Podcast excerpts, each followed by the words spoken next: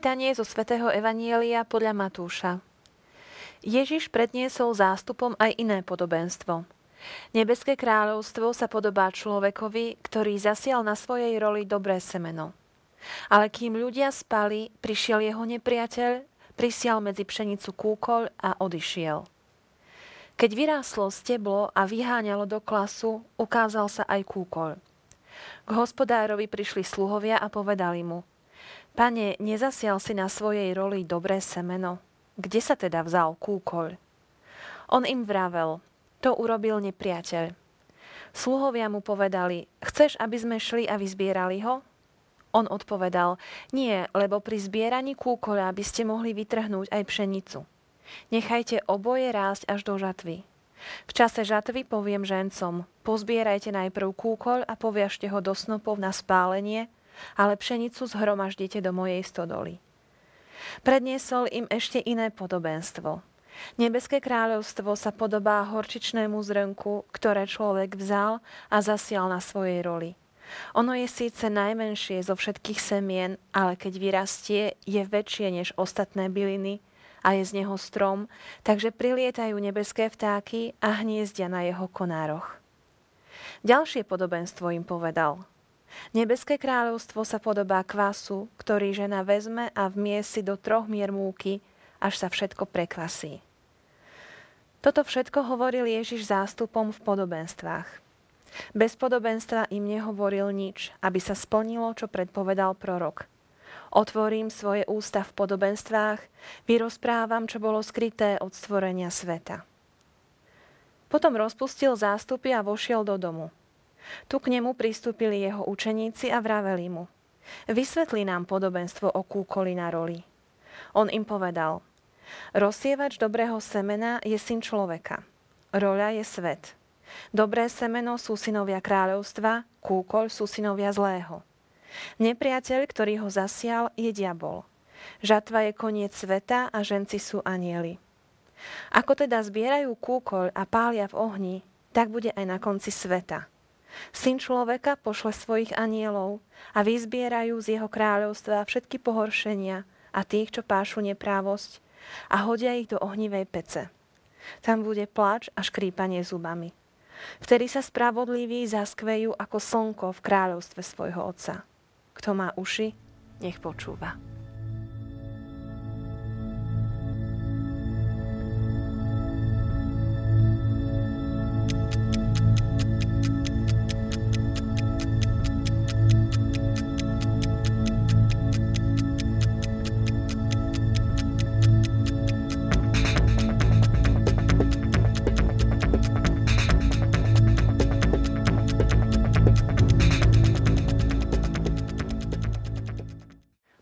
Podobenstva ako obľúbený spôsob, ktorý pán Ježiš používal, keď sa prihováral ľuďom a potom v ústraní svojim učeníkom všetko vysvetlil. Aj my v tejto relácii sme tak trochu ako učeníci, ktorí kladú otázky a na tie moje bude odpovedať don Marian Valábek, Salesian a riaditeľ Centra pre rodinu Bratislavskej arcidiecezy. Srdečne vitajte. Pekný čas. Začína nám tento úryvok vetov, Ježiš predniesol zástupom aj iné podobenstvo. Nadvezujeme na to predchádzajúce z minulého týždňa, keď sme hovorili o rozsievačovi a o rozsievaní slova. Tak naozaj každý Ježišov poslucháč je pozvaný, aby dal zrnku Božieho slova svoju pôdu. A musí sa o túto pôdu starať, aby to zrnko vyrástlo a prinieslo úrodu.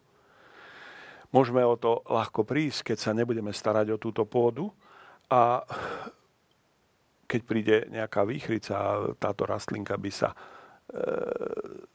načala, tak vlastne nemôže ani priniesť úrodu. Takže musíme sa starať. A preto aj Ježiš hovorí takú zaujímavú vec. Kto má uši, nech počúva. A zase sa to objavuje tak ako minule. Takže znovu podobenstva a v našom úryvku hneď niekoľko. Môžete nám k ním trošku niečo povedať? Tak možno ani nebudeme sa zaoberať e, všetkými, ale treba si uvedomiť, že sú tu tri podobenstva o kúkoli, o horčičnom zrnku a o kvase. A potom v ďalšej časti je zdôvodnenie, prečo hovorí v podobenstvách a nasleduje potom už v dome výklad tohto podobenstva pre učeníkov. Každé podobenstvo nám teda vykresluje Božie kráľovstvo z určitého uhla. Nesmieme teda žiadne z týchto podobenstiev absolutizovať, ale musíme čítať toto Božie slovo tak, ako ho vedeli čítať cirkevní otcovia, vnímajúc tak, ako oni vtedy pre ich dobu, tak my teraz pre našu dobu. Ale toto si pripomenieme o chvíľu. Najprv však ponúknime jedno z dnešných podobenstiev ako východisko. Ktoré si vyberieme? Tak myslím, že vyberieme e, podobenstvo o pšenici a kúkoli. Toto podobenstvo má rovnaký námet rozsievania ako minulé, ktoré sme minulú nedelu rozprávali. A my sme tak zvyknutí hovoriť, že to je podobenstvo o rozsievačovi, pritom je to rozdiel, je to o pôde. O rozsievaní rozsievačom do pôdy, ktorá je v našom srdci. Ale teraz, teraz je tu o dvoch rozsievačoch.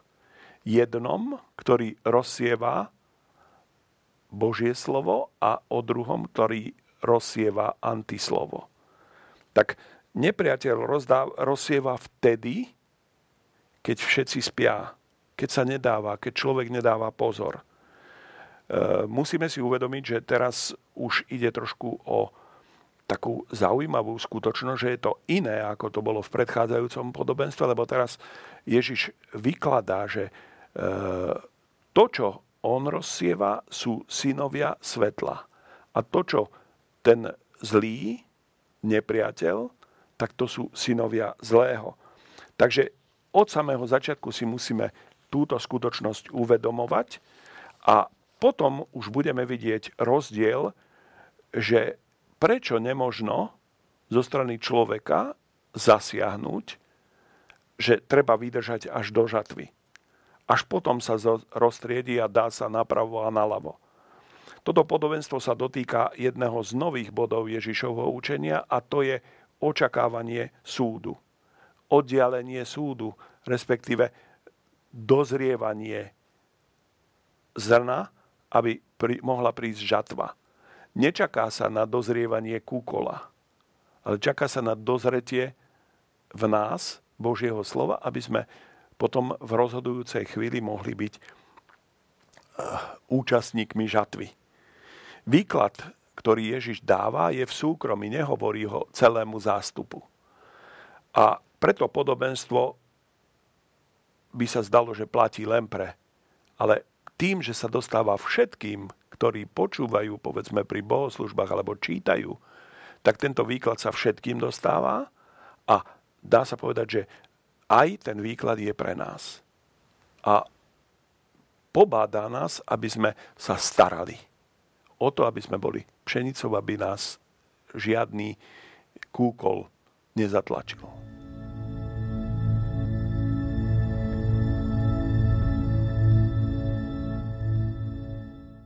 Dnešný úryvok je zakončený vetou Kto má uši, nech počúva.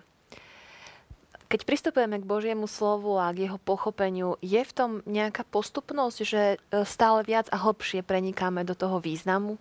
Toto je veľmi dôležité a možno ešte tak v priebehu sa dostaneme aj k ďalším skutočnostiam, ale najmä si treba uvedomiť, že keď Božie slovo zaznieva pri liturgii, tak sa musíme držať, alebo mali by sme sa držať istej takej, e, takého pravidla, o čo ide. Tak predovšetkým, keď Božie slovo prednesené v liturgii začujeme, tak toto Božie slovo by nám malo pomôcť. Také dve skutočnosti môžeme uvedomiť a tú druhú potom v takých troch e, častiach. Takže prvá vec je Božie slovo nám má pomôcť dešifrovať znaky čias a tá druhá skutočnosť, troch, objaviť naše schopnosti, konať dobro, zápasiť so zlom a vidieť potreby svojho okolia, svojej farnosti, e, svojho mesta, svojho štátu, svojej, z celého sveta. A toto je pre mňa taký veľmi dôležitý prvok, že keď ja takto začnem, tak oveľa viac sa ponorím aj do tohoto Božieho slova. Eh, je také zaujímavé, že Židia okamžite chceli riešiť túto situáciu, keď im takéto podobenstvo hovoril, alebo takto to Ježiš predstavil, ale on ich zastavuje a hovorí, nie, počkáme až do žatvy. Anieli tu boli predstavení ako tí, ktorí riešia na konci neprávosti a spravodlivosť. Takže potrebujeme si uvedomiť, že tí, ktorí skončia v ohňovej peci, čiže v ohni pekla, nebudú mať nádej. Iný osud očakáva spravodlivých. Nejde tu o právnickú spravodlivosť, ale o to, že tu aj v samotnom slove a v samotnom podobenstve, že tí sa budú skrieť. A veľmi to silno pripomína to, čo sa udialo na hore premenenia, kde Ježiš žiaril tak jasne, že e, sa to ani nedá opísať. Hej, že, e, myslím, že Marek spomína, že ani e, žiadny bielič by to tak nevybielil, ako Ježiš žiaril. Takže výklad je zakl, zakončený touto výzvou. Kto má uši, nech počúva. A práve počúva preto, aby pochopil a mohol uskutočniť dešifráciu a objavovanie. Takže dostávame takúto výzvu a mohli by sme to trošku tak aj širšie aplikovať. Ja som vás predstavila ako riaditeľa Centra pre rodinu. Keď si, si pozrieme toto evanelium v kontexte rodiny, dá sa aplikovať aj na túto oblasť? No, predovšetkým si musíme uvedomiť, že v každom kostole, do ktorého chodíme a v ktorom e, slávime liturgiu, chodia rodiny. Takže sa to musí dať aplikovať na rodinu, že nemôžeme to vynechať a je to veľmi dôležité. A ja to za chvíľu spomeniem, že čo hovoril svätý Otec e, našim biskupom. Hej, je to veľmi taká zaujímavá vec, ale najprv si uvedomme pri tomto podobenstve, že týka sa to človeka a každý človek vlastne pochádza z rodiny. A tak aj toto podobenstvo môžeme aplikovať pre rodinu. Rola je svet, aj svet rodiny. Dobré semeno sú synovia kráľovstva, teda tí, ktorí predstavujú vzťahy v rodinách podľa Božieho slova, skúsenosti zo zodpovednosti a dôslednosti. Tí, ktorí sa zasadzujú o Božie zásady – tí, ktorí za vernosť v manželstve zápasia so svojimi slabosťami, nevzdávajú tento zápas ani vtedy, keď sa im veci zdanlivo rozpadajú. Kúkol za sú synovia zlého. Tí, ktorí sa dali do služby zla, do služby nepriateľa Boha a všetkého, čo s ním súvisí, a teda aj do služby nepriateľstva rodine. Nepriateľ, ktorý ho zasial, je diabol a diabol si najímá a za veľké peniaze tieto osoby, ktoré načínajú manželstvo a rodinu. Švedská ľudová múdrosť hovorí, že diabol má viac než 12 apoštolov, lebo si ich najíma. Naozaj sa nám zdá, že zlo vo svete výťazí, ale nesmie nás to pomýliť, lebo my máme inú silu a iné prostriedky, ale je dôležité, aby sme my zápasili o seba, kúkol nechali kúkolom, lebo nedá sa s týmto kúkolom nič robiť teraz, zakiaľ nepríde žatva, ale čo sa dá robiť, je zápasiť. Lebo to pôsobí tak, ako keby Ježiš vyzýval k pasivite. Nechajte to tak. Tak to je asi taká, e, taký dojem, ktorý by sme mohli z toho mať, ale keď si uvedomíme, že čo musí robiť pšenica, aby dozrela, tak je to silná výzva pre každého z nás, aby sme sa starali o túto skutočnosť a nedali sa pomýliť, lebo svet je naozaj taký, ako hovorí tento vtip, dve dievčatka sedeli na uh, streche, jedno dobré a jedno zlé. A obe plúvali. A to zlé dievčatko trafilo dva razy a to dobre 4 razy. A tak sa opäť ukázalo, že dobro zvíťazí. Tak toto je naozaj taký falošný obraz, ktorý sa teraz deje vo svete, lebo zlo sa predstavuje ako dobro. A to je vždy ubližovanie. Teda toto sa deje okolo nás. Zlo sa začína prezentovať ako dobro. Ale to robí ten známy prekrúcač pravdy, ten, ktorý stále spochybňuje a znehodnocuje dobro. A my si toto dobro nikdy nesmieme nechať vziať. Prvá vec, ktorú nám dnes pán naznačuje, nie iného Boha. E,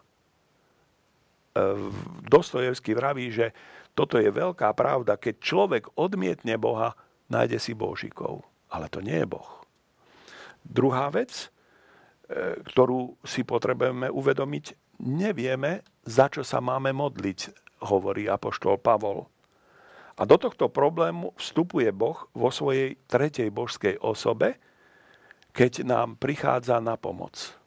Lebo duch nám vnúka často cez svedomie, cez církev, cez okolnosti, cez problémy, do ktorých sa dostávame, alebo v ktorých sú naši blízki a už aj vieme, za čo sa máme modliť. Pred nejakými 15 rokmi po 17. júli, tak ako je tento čas, v ktorom e, sa vysiela táto relácia, tak pápež povedal našim pútnikom na generálnej audiencii asi toto.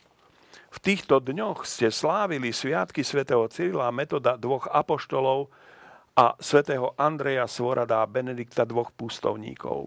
Jedni vám priniesli Božie slovo a najmä evanielium a druhí vám svojim príkladom ukázali, ako a za čo sa treba modliť. Teda modlite sa za to, aby ste žili podľa evanielia. Takto to hovorí pápež, teraz už svätý Jan Pavol II. Modlite sa, aby sa slovenský národ stal mravným národom. A modlite sa za kňazov, aby boli verní vo svojom povolaní aspoň tak sa modlite za nich, ako sa modlite za pápeža a za biskupov. A teraz to si tak uvedomujem, že prakticky pri každej svetej omši sa modlíme za pápeža a za... A aspoň toľko to by sme sa mali modliť aj za kňazov, lebo sú v prvej línii. Pri inej príležitosti svätý Jan Pavol II upozornil na toto nebezpečenstvo, ktoré ohrozuje rodiny. Z nedostatku zodpovednosti a pomoci v prospech rodiny bohužiaľ hrozí nebezpečenstvo, že bude treba platiť v sociálnej oblasti vysokú cenu, ktorej ťaž spočinie na budúcich generáciách. Obetiach škodlivého, zmeteného myslenia a životného štýlu, ktorý nie je hoden človeka. Ďalšia vec, na ktorú nás dnes Božie slovo upozorňuje, je toto. Boh svoju silu ukazuje vtedy, keď neveria v jeho zvrchovanú moc a pranieruje opovážlivosť tých, čo ju poznajú. Podľa našej mienky Boh by mal zasiahnuť vtedy, keď sa to zdá nám, ale Boh hovorí inak. Nechajte dorásť, až keď príde žatva. Potom. Dôležitá vec, na ktorú si ešte musíme spomenúť, je, že Boh nás poučuje, že našim počínaním spravodlivý človek nemôže byť neludský. Že moje počínanie musí byť veľmi ľudské a to je tiež dôležité vo našich vzťahoch voči bratom a sestrám. Lebo spravodlivý človek je ten, ktorý dá každému, čo mu patrí. Žiadaš ľudskosť pre seba, najprv ju ty rozdávaj. Nevyvyšuj sa nad iných, ale v skromnosti sa pokladaj za človeka, ktorý sa musí ešte veľa učiť blahoslavení milosrdní, lebo dosiahnu milosrdenstvo. Takéto je pravidlo. A konečne piata vec. Pán hovorí, že svojim synom dal nádej, že pri hriechu dáva príležitosť na pokánie. Pýtaj sa sám seba, nepohľadáš týmito chvíľami, keď ťa pán oslovuje? Tak to sú také silné naše uvedomenia.